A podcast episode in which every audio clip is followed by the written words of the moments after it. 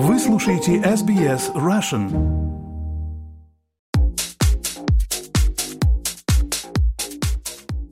Добрый день, вы слушаете подкаст про деньги и технологии, который поможет вам разобраться в мире финансов, инвестиций и последних технологических новинок. Эксперты нашего подкаста делятся с вами своими знаниями и аналитикой. В каждом выпуске последние новости из мира финансов и технологий. Представляю постоянного ведущего нашего подкаста, кандидата экономических наук, финансового эксперта и технологического предпринимателя Павла Энтина. Павел, здравствуйте. Здравствуйте, Виктория. Предлагаю сегодня поговорить о том, как искусственный интеллект меняет целые сферы жизни. А гостем подкаста станет Алексей Плешаков из Social Discovery Group. Но прежде чем послушать ваше интервью, предлагаю обсудить новости из мира технологий, которые произошли на этой неделе.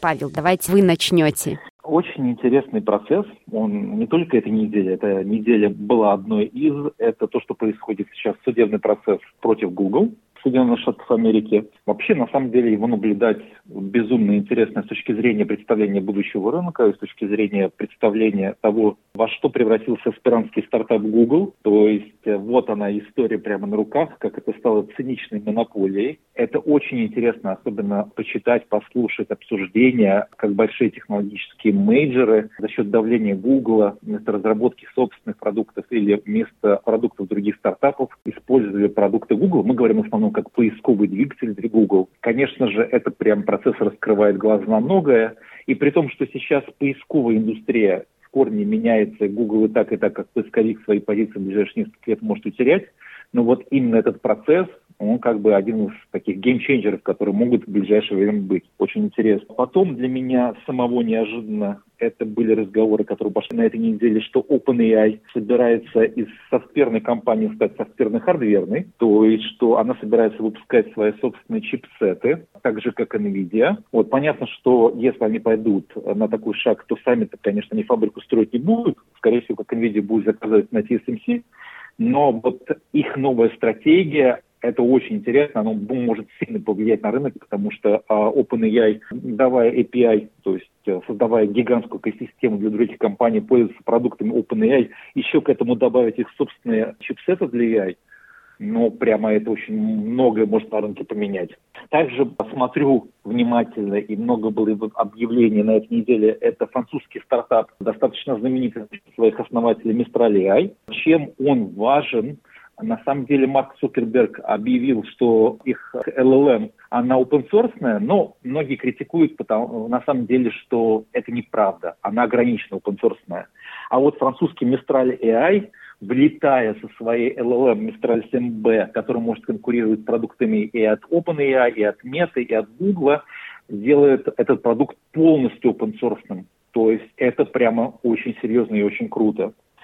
И еще внимательно смотрю, много было объявлений на этой неделе с точки зрения экологического вида топлива водород. Были тестовые испытания у нескольких компаний с точки зрения, а это авиация и это автопроизводители, использования водорода, и прямо видно прорыв, и, скорее всего, это скоро перейдет в масс-маркет. Это, конечно же, очень круто. Я знаю, что вы недавно посетили интересную конференцию, может быть, э, какие-то тезисы. Я вот за эту неделю посетил э, конференцию по искусственному интеллекту и конференцию по sustainability.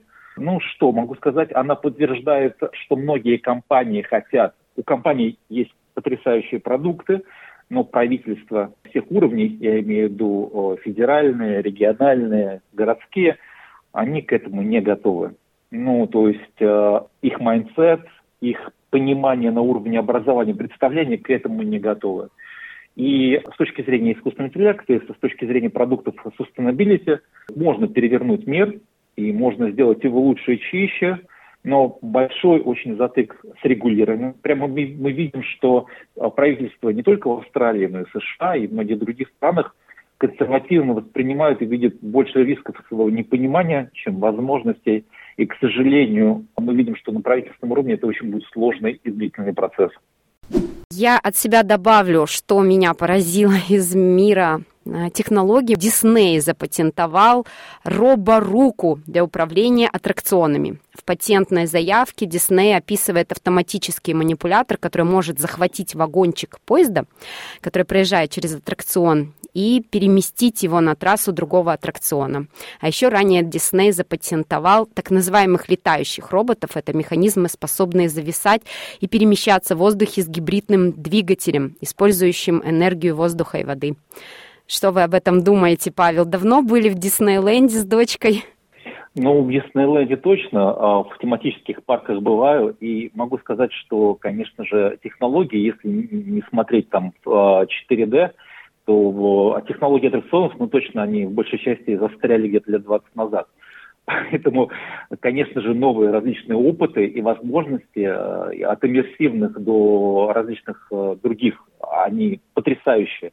Вот. И э, для детей как бы этот вот мир, ну, да, он завлекательный, он интересный, это будет круто. Да, меня, кстати, мы в июле были в Диснейленде в Париже с сыном, пошли на новое, то есть это было так разрекламировано, как что-то невероятное, он любит Спайдермена, мы оказались в космическом корабле, но достаточно все тоже было очень просто, то есть ничего такого, что я бы вау, то есть мы шли по коридору, по стенам ползали пауки, но они были достаточно такие простые, то есть э, я, например, не испугалась, даже сын мой, 4 года ему в то время было, не испугался. Потом мы отбивались от пауков, но единственное, что, может быть, меня так э, немного так заинтересовало, это когда Питер, который превращается в паука, он был в 3D, ну, такая голограмма, которая нам рассказывала его историю. Но, опять-таки, дети, которые видят сейчас новые игры, это тоже, мне кажется, не особо их впечатлило, поэтому, конечно, ждем каких-то революционных новинок от Диснейленда. Да, и, скорее всего, это будет происходить очень быстро, и новые продукты будут выходить быстро, и тем более конкуренция. И для детей сейчас конкуренция между монитором таблетки, телефона, десктопа, лэптопа и парком, где хотя бы ногами можно походить и хотя бы отчасти подышать свежим воздухом, она жесткая.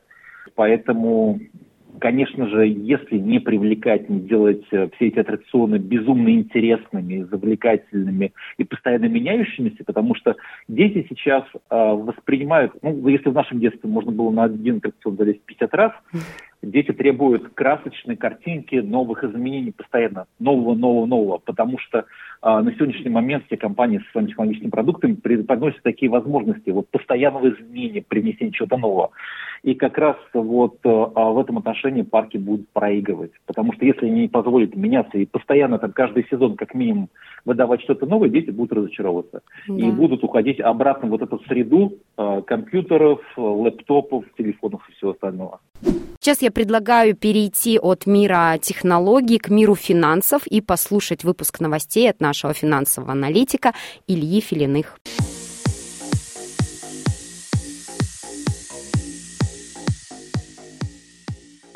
Макроэкономическая ситуация в мире сейчас довольно напряженная. Прошлые недели на рынках наблюдались распродажи. Можно было бы сказать, что рынок находится в состоянии рисков. Только в данном случае под распродажу попадают и облигации, и золото, которые традиционно считаются защитными активами.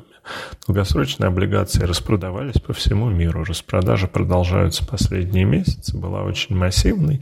Можно предположить, что в скором времени наступит как минимум пауза и продажи приостановятся. Дополнительную неопределенность вносят события на Ближнем Востоке. Пока рынки очень осторожно оценивают ситуацию, нефть растет на 3-4%, немного выросло золото. Такие события невозможно прогнозировать, следим за ситуацией в развитии и желаем всем сторонам скорейшего прекращения огня. С момента нашего прошлого выпуска вышли данные по инфляции в еврозоне, Великобритании и Японии. Цифры очень обнадеживающие, что указывает на замедление инфляции в различных регионах мира. Особенно отличились данные по Нидерландам, они показали дефляцию, то есть снижение цен год к году в размере 0,3%.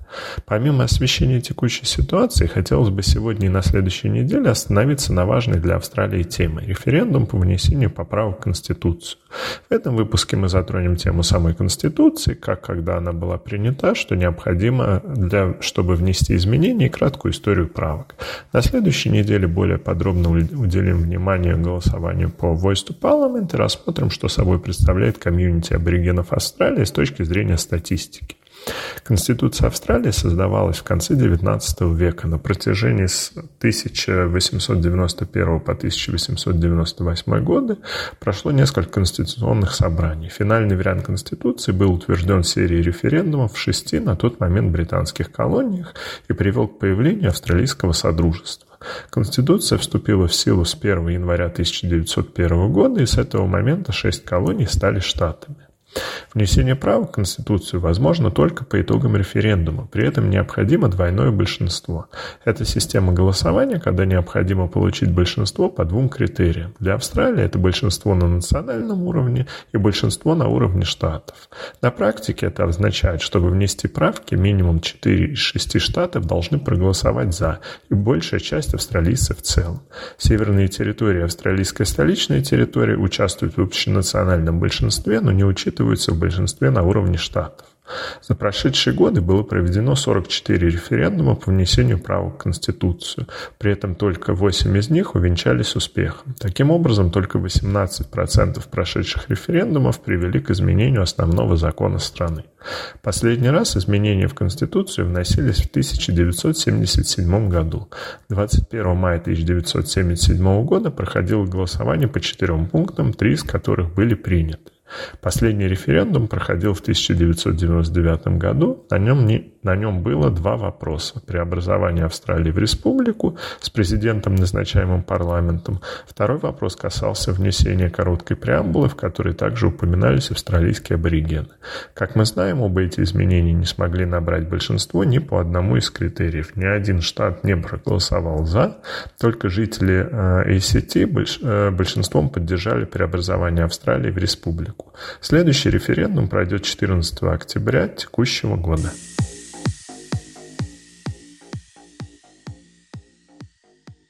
Спасибо, Илье. А теперь я предлагаю перейти к главной теме нашего выпуска и обсудить влияние искусственного интеллекта на сферу. А, впрочем, давайте послушаем небольшой отрывок, и вы сразу догадаетесь, о чем сегодня пойдет речь. Сара очень внимательная подруга. Watching Foundation tonight? пишет она своему парню. Но когда он говорит, что слишком занят, чтобы общаться, она пишет ему в ответ «Have fun, my hero». Сара не живой человек. Она, настраиваемая с помощью искусственного интеллекта, подруга с одного из сайтов знакомств.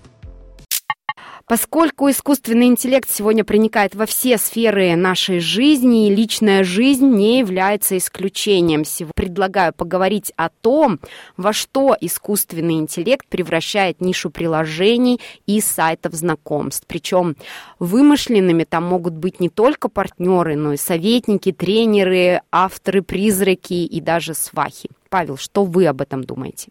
Это очень хороший вопрос, потому что, в принципе, это резкое движение от того, что мы называем там Web1 к Web3. А в чем оно заключается? В принципе, приложения и сайты знакомств, они по механикам идентичны социальным сетям. Как социальные сети сейчас переходят э, в состояние социальных сетей второго поколения, э, совершенно зиждящихся на других технологиях, то же самое сейчас происходит и с э, индустрией, э, направлением приложений и сайтов знакомств, которые, в принципе, прекращают этим быть. Значит, на самом деле они и не конвертируются в продукт новой категории. Они на самом деле уходят во что-то более глобальное, грандиозное. И вот хотя Алекс э, в интервью рассказывал о том, что эта индустрия является лоу-тех, но на самом деле решения, которые они используют, они не на лоу-тех. Чтобы понимать, что будет происходить завтра утром, Давайте представим, что произойдет вообще через несколько лет, через десятилетия. Дело в том, что вот эта а, сфера личной жизни, романтических отношений, она базируется, в принципе, достаточно на земных вещах. Ну, Homo sapiens до сих пор является приматами. Поэтому давайте так, если по-научному, все романтические взаимоотношения зиждятся на инстинкте размножения. Да. А если говорить Ну, ну давайте ну, реалистично, по-научному, да. Поэтому, а, а вот что будет с, вопрос, с размножением через 10, через 20 лет? Не потому, что люди так хотят, а потому, что происходит, э, допустим, с природой. Общий уже известный э, науке факт, что человечество свою способность э, к размножению теряет. Это связано с экологией, потому что там в воздухе большое количество элементов, то там а, от микрочастиц пластика и плюс различные стрессы, которые люди используют в информационную эру. То есть репродуктивность населения а, Земли, а не до человеческой расы, она а, резко понижается. Когда произойдет какая-то точка окончательно бесповоротная, мы не знаем.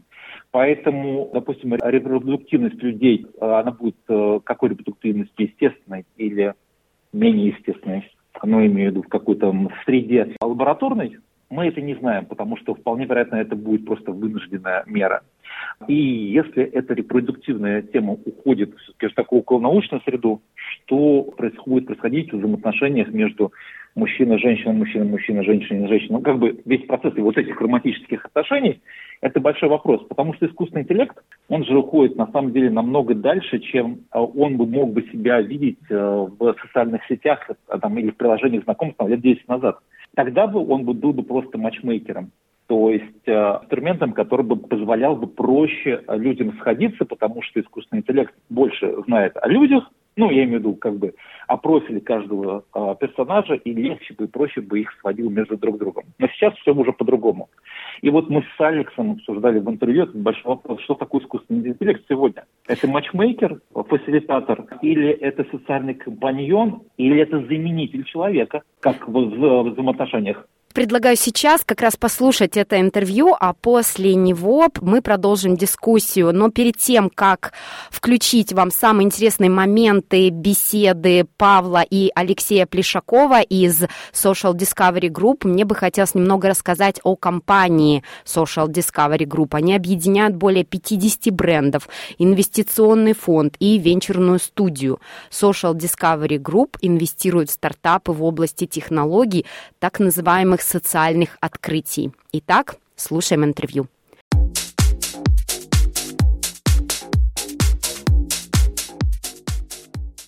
Алекс, и сразу же сходу первый вопрос. Вот мне очень любопытно. Раньше, ну, я помню еще, когда я был помоложе, там, сайты знакомств, приложения для знакомств, они предлагали найти партнера, классически как социальная сеть, но также и приложение знакомств. И различные механики для того, чтобы себя продвинуть, там, свою анкету продвинуть, для того, чтобы у тебя было больше возможностей найти партнера, партнершу, продвинуться в достижении цели.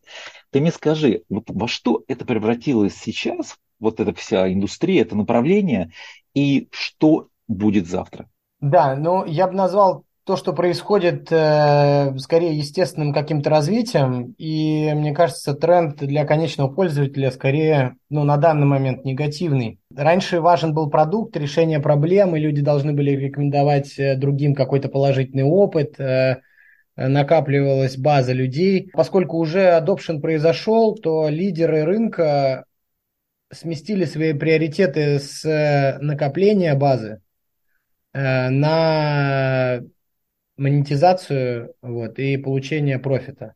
Ну и в целом, как бы, технологические компании сейчас в первую очередь оцениваются немножко по-другому, не по базе пользователей, а в первую очередь по, по финансовым показателям. Поэтому вот э, этот тренд и в дейтинге просчитывается. Ну вот смотри, по механикам, к примеру, поиска партнера. В принципе, глобально мало что изменилось. Немножко, ну, стало дороже, и стало либо больше контроля, либо наоборот меньше контроля в зависимости от э, там, конкретного продукта. Сначала ты платил за доступ к людям, а потом ты платил за возможность выделиться, выделить или отфильтровать э, каких-то людей, а сейчас ты платишь э, деньги за то, чтобы не ковыряться, чтобы у тебя сразу же было как, как, какое-то количество рекомендаций, ты не тратил ни время, ни, ни какие-то собственные там, ну, когнитивные затраты. Происходит, конечно же, интеграция искусственного интеллекта в дейтинге, она будет продолжаться. Фичи по оптимизации матчей, контента, когда когда увидит пользователей, какие рекомендации, почему именно этот матч э, того стоит, там разные подсказки, квизы, айсбрейкеры, оптимизации фотографий, всякие разные оптимизации. Но проблема заключается в том, что это не, ну, не, ничего нового. Вот, то есть идет какая-то оптимизация, становится лучше, удобней, но что-то революционного рынок не предлагает на данный момент. Но все-таки же возможности искусственного интеллекта из того, что мы видим сейчас вокруг, и даже то, что сейчас стало а, доступно о массовой аудитории, они намного глубже. И, и многие сейчас рассматривают как в романтических отношениях, я не знаю, или там в взаимоотношениях с людьми, как искусственный интеллект, с одной стороны, как фасилитатор, то есть какая-то помощь, некий ассистент, твой помощник, а, как некий социальный компаньон одновременно, с которым ты можешь коммуницировать и общаться. А кто-то боится или ожидает, что искусственный интеллект заменит физически реального партнера. Так вот, в вашей области, в вашем направлении все-таки же это что больше? И в какую сторону вы идете, во что вы собираетесь это превратить? В первую очередь я бы хотел сказать, что вот э, с точки зрения технологической, дейтинговой компании, в целом дейтинг, он э, э скорее low-tech. То есть мы берем какие-то технологии, да, и дальше уже, когда они достаточно развиты, мы их адаптируем в дейтинг. То есть, ну, там, если говорить про даль- дальнейшие тренды, мне кажется, там технологически они предсказуемые. Там э, те же метаверсы, умный поиск за счет анализа кучи данных, э, возможно, доп-функции, как вот э, симулятор знакомств, общения, там э, какие-то там условно чат-боты или виртуальные, э, виртуальные компаньоны. Надеюсь, что кто-то додумается сделать продукт, ценность которого продолжится и после того, как партнеры найдут друг друга. И этот продукт будет сопровождать и помогать их отношениям на протяжении многих лет. Потому что на данный момент это, с моей точки зрения, основная проблема дейтинга, что он очень транзакционный. Ты нашел партнера, стер приложение. И дальше ну, как бы, ты как бы оказываешься в абсолютно таком э, blue ocean, ничего не понятно, нет никакой поддержки, нужно кому-то, а для некоторых это первое отношение, к примеру. Ну, то есть нет, э, вот это, это, это достаточно большая проблема. С точки зрения фасилитатора, что мы делаем? Мы, мы делаем продукт, который называется Eva AI.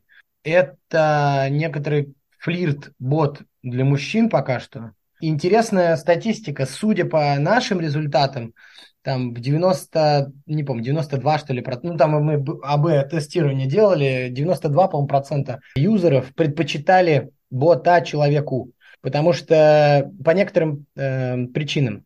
Первое, бот запоминает контекст, а человек через 5 или 7 сообщений уже не помнит контекст. Особенно если этот контекст случился позавчера, к примеру. Вот, бот намного более эмпатичный, бот, э, фантазия бота уже на данный момент не хуже, чем у человека. Пока такие результаты. Э, единственное, что мы все-таки считаем, что бот не, не сможет заменить э, реального человека, то есть это какая-то должно быть какой-то микс реальности с, с таким виртуальным опытом, потому что, судя по ретеншену, людям долго пользоваться только этим неинтересно. Им хочется, к примеру, там, ну, условно, женатый, берем какой-нибудь там, не знаю, пример, женатый клиент из Англии. Это вообще не значит, что он не одинокий. То есть, ну, там, ему может быть вообще не с кем поговорить, там, его там проблемы с, с, с семье, там, и так далее. Он выбирает наш продукт как э, некоторую отдушину. Но это не значит, что там у него заканчивается остальная жизнь. Соответственно, он нашу, наш продукт, нашим продуктом пользуется для того, чтобы э, вот этот гэп заполнить, но при этом он становится более счастливым, у него становится лучше э, ситуация в семье. Это тот же use case с людьми, которые там э, не уверены в себе. Наш, э, наш продукт, в принципе, помогает этим людям становиться более уверенными в себе, знакомиться с людьми, общаться с людьми. Ну, там на самом деле use cases очень много. Вот, это то, что мы делаем. Еще интересно, то есть мне кажется, в принципе, это направление дополнения виртуальным э, каким-то опытом реального опыта, оно очень полезно для э, как психически, э, так и с точки зрения развития личности. Не только там с точки зрения чат-ботов, именно в дейтинге, я думаю, что в принципе это направление очень-очень перспективно.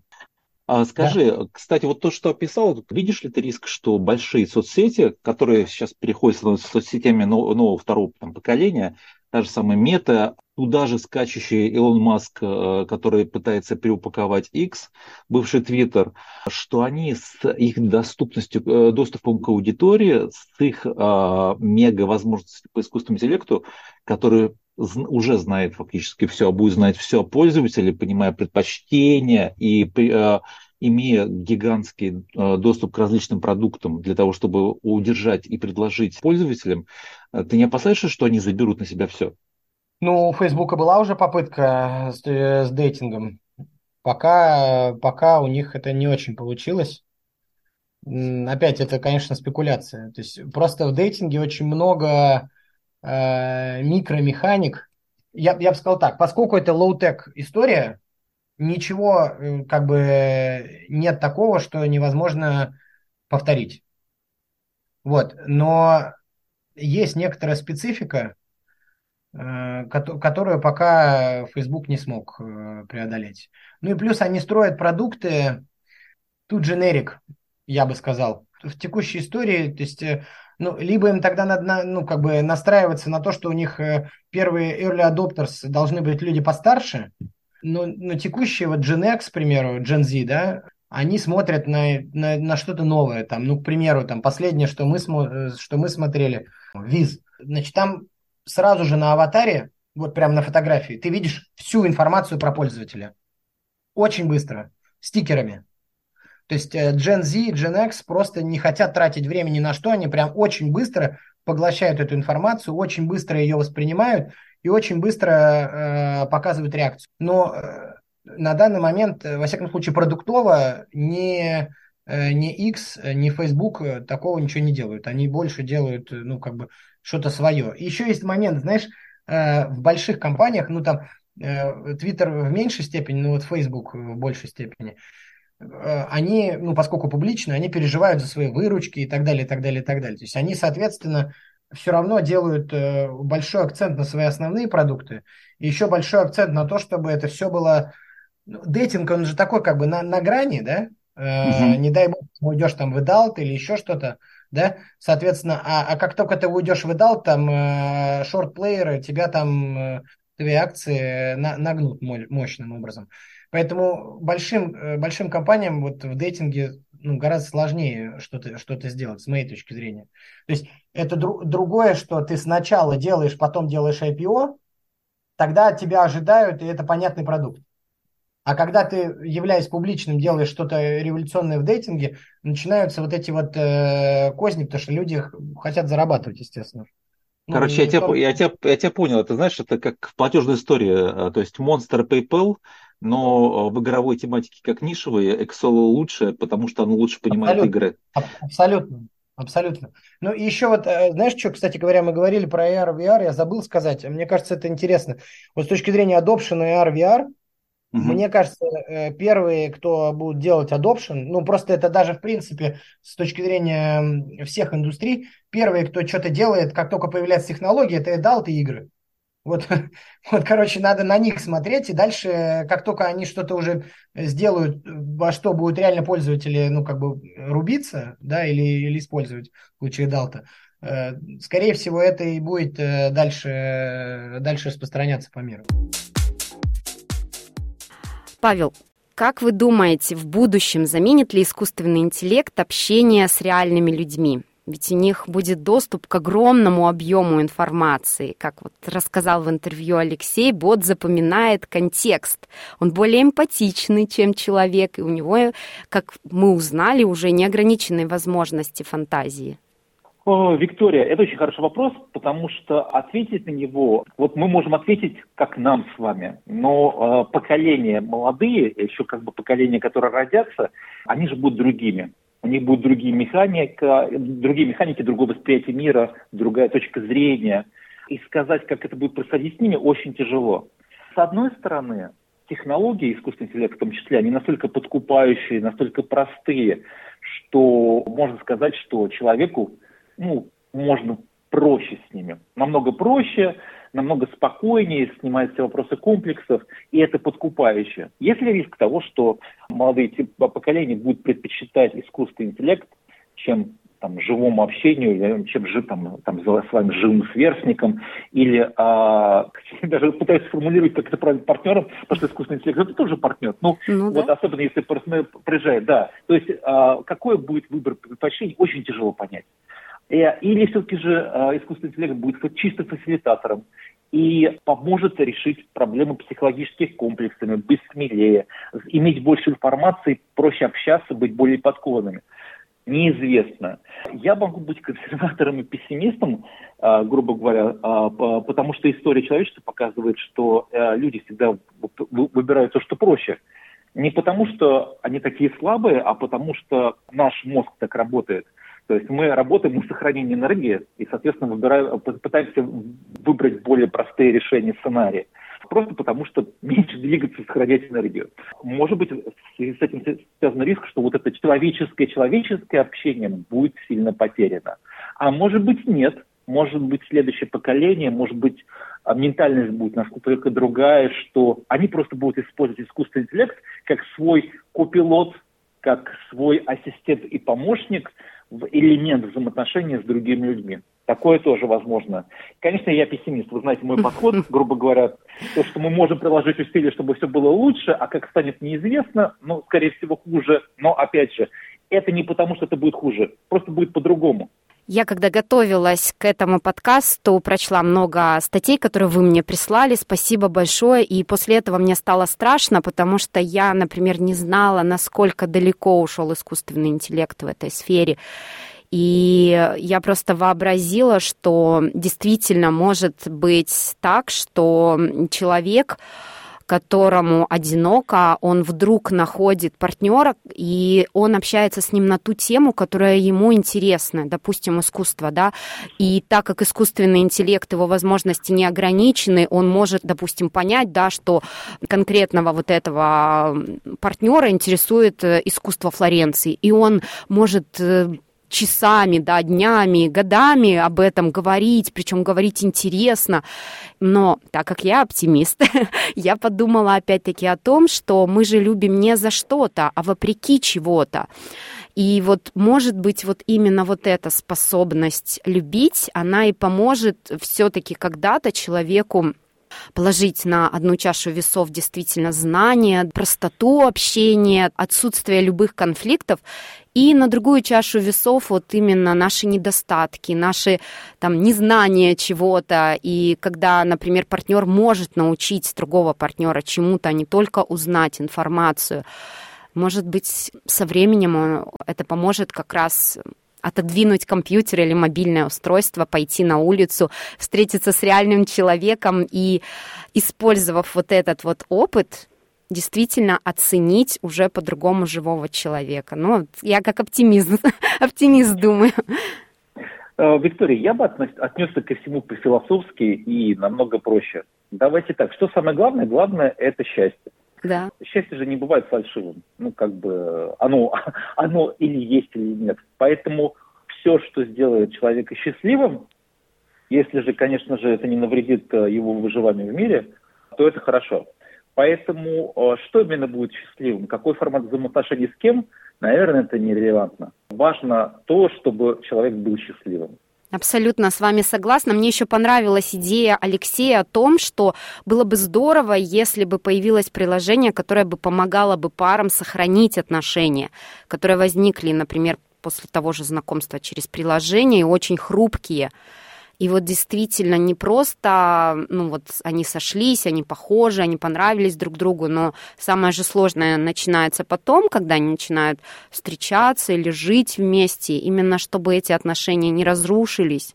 Будем ждать, чтобы искусственный интеллект помог с этим. Однозначно. И, кстати, опять же, э, упрощая многие вещи, в чем очень хороший искусственный интеллект?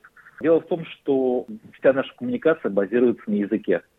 Язык это, это кодирование, определенное кодирование, это инструмент кодирования. То есть язык является универсальным человеческим кодом. Он на сегодняшний момент усложнен тем, что люди разговаривают на разных языках с точки зрения там, культур своего происхождения. Это уже сложность коммуникации, сложность взаимопонимания.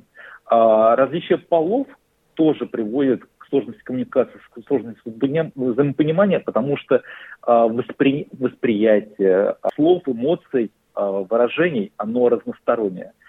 Так как а, все модели, вот LLM, они привязаны к языку, и уже искусственный интеллект прекрасно научился читать любой язык, от э, языка иностранного до языка там, жестов, эмоций, понимать их, конвертировать, а, то эта способность как раз вот к фасилитации, она способна сохранять взаимоотношения. Потому что большая часть каких-то ошибок и проблем возникает от недопонимания. И здесь, конечно же, я думаю, искусственный интеллект нам очень быстро может прийти на помощь. Спасибо большое, Павел. На сегодня мы прощаемся с вами. Напомню, что этот подкаст вели Павел Энтин и я, Виктория Станкеева. Подчеркну, что в этом подкасте мы даем вам общую финансовую информацию, что касается финансов, да, не даем личных рекомендаций и советов. Если вам нужен финансовый совет, пожалуйста, обратитесь напрямую к экспертам. И, конечно же, не пропустите наш следующий подкаст, который выйдет уже скоро. И обязательно подписывайтесь на подкаст «Деньги и технологии» во всех приложениях приложениях для подкастов.